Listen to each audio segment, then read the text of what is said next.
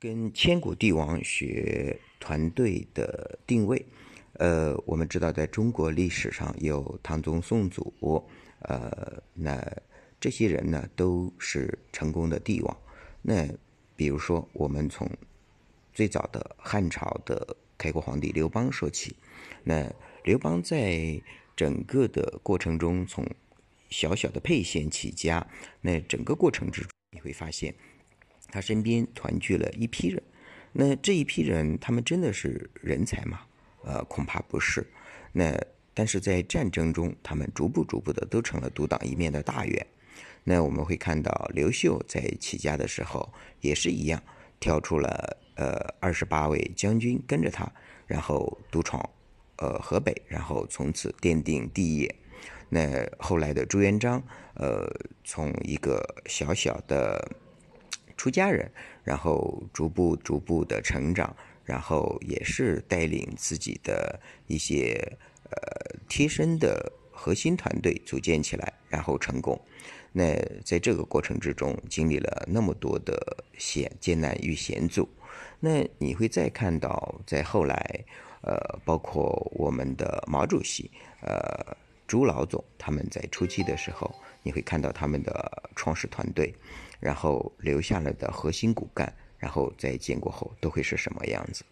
那比如近代，我们看到马云他的创业团队，他的十八罗汉等等，这些给我们的启示是什么？就是我们每一个团队，它的创立的之初，它有没有核心团队？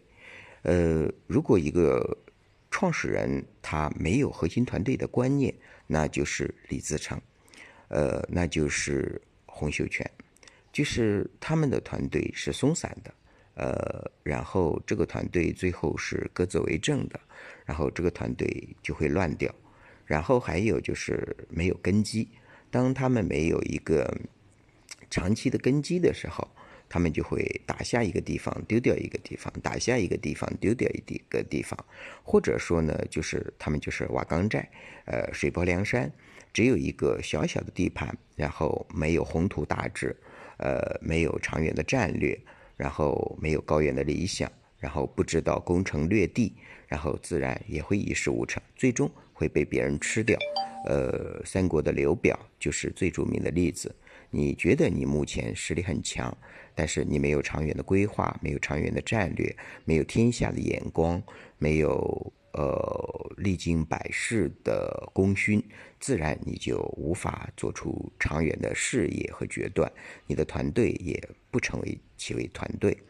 对我们每一个人来说，我们要考虑我们所在的时代，我们所加入的组织，我们所进入的企业。是不是一个有高远理想的企业？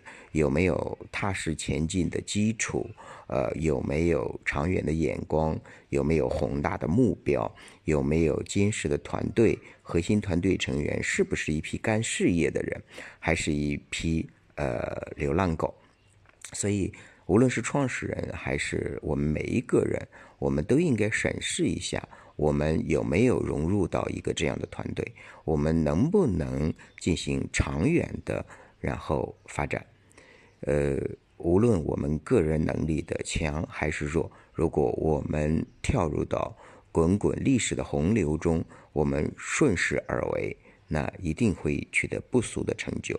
如果我们只是小富即安，我们没有长远的眼光，只靠运气来赚钱，那就是现在很流行的一句话：如果你靠运气赚来的钱，总归你会靠你的实力把它败光。所以，当我们去纵观历史上所有的这些伟大的做伟大事业的人和团队的时候，我们会发现核心团队非常关键。我们能不能组建一个核心团队，或者我们能不能加入一个这样的核心团队？我们的核心团队有没有纲领？有没有长远的战略？有没有基本法？有没有我们高远的理想？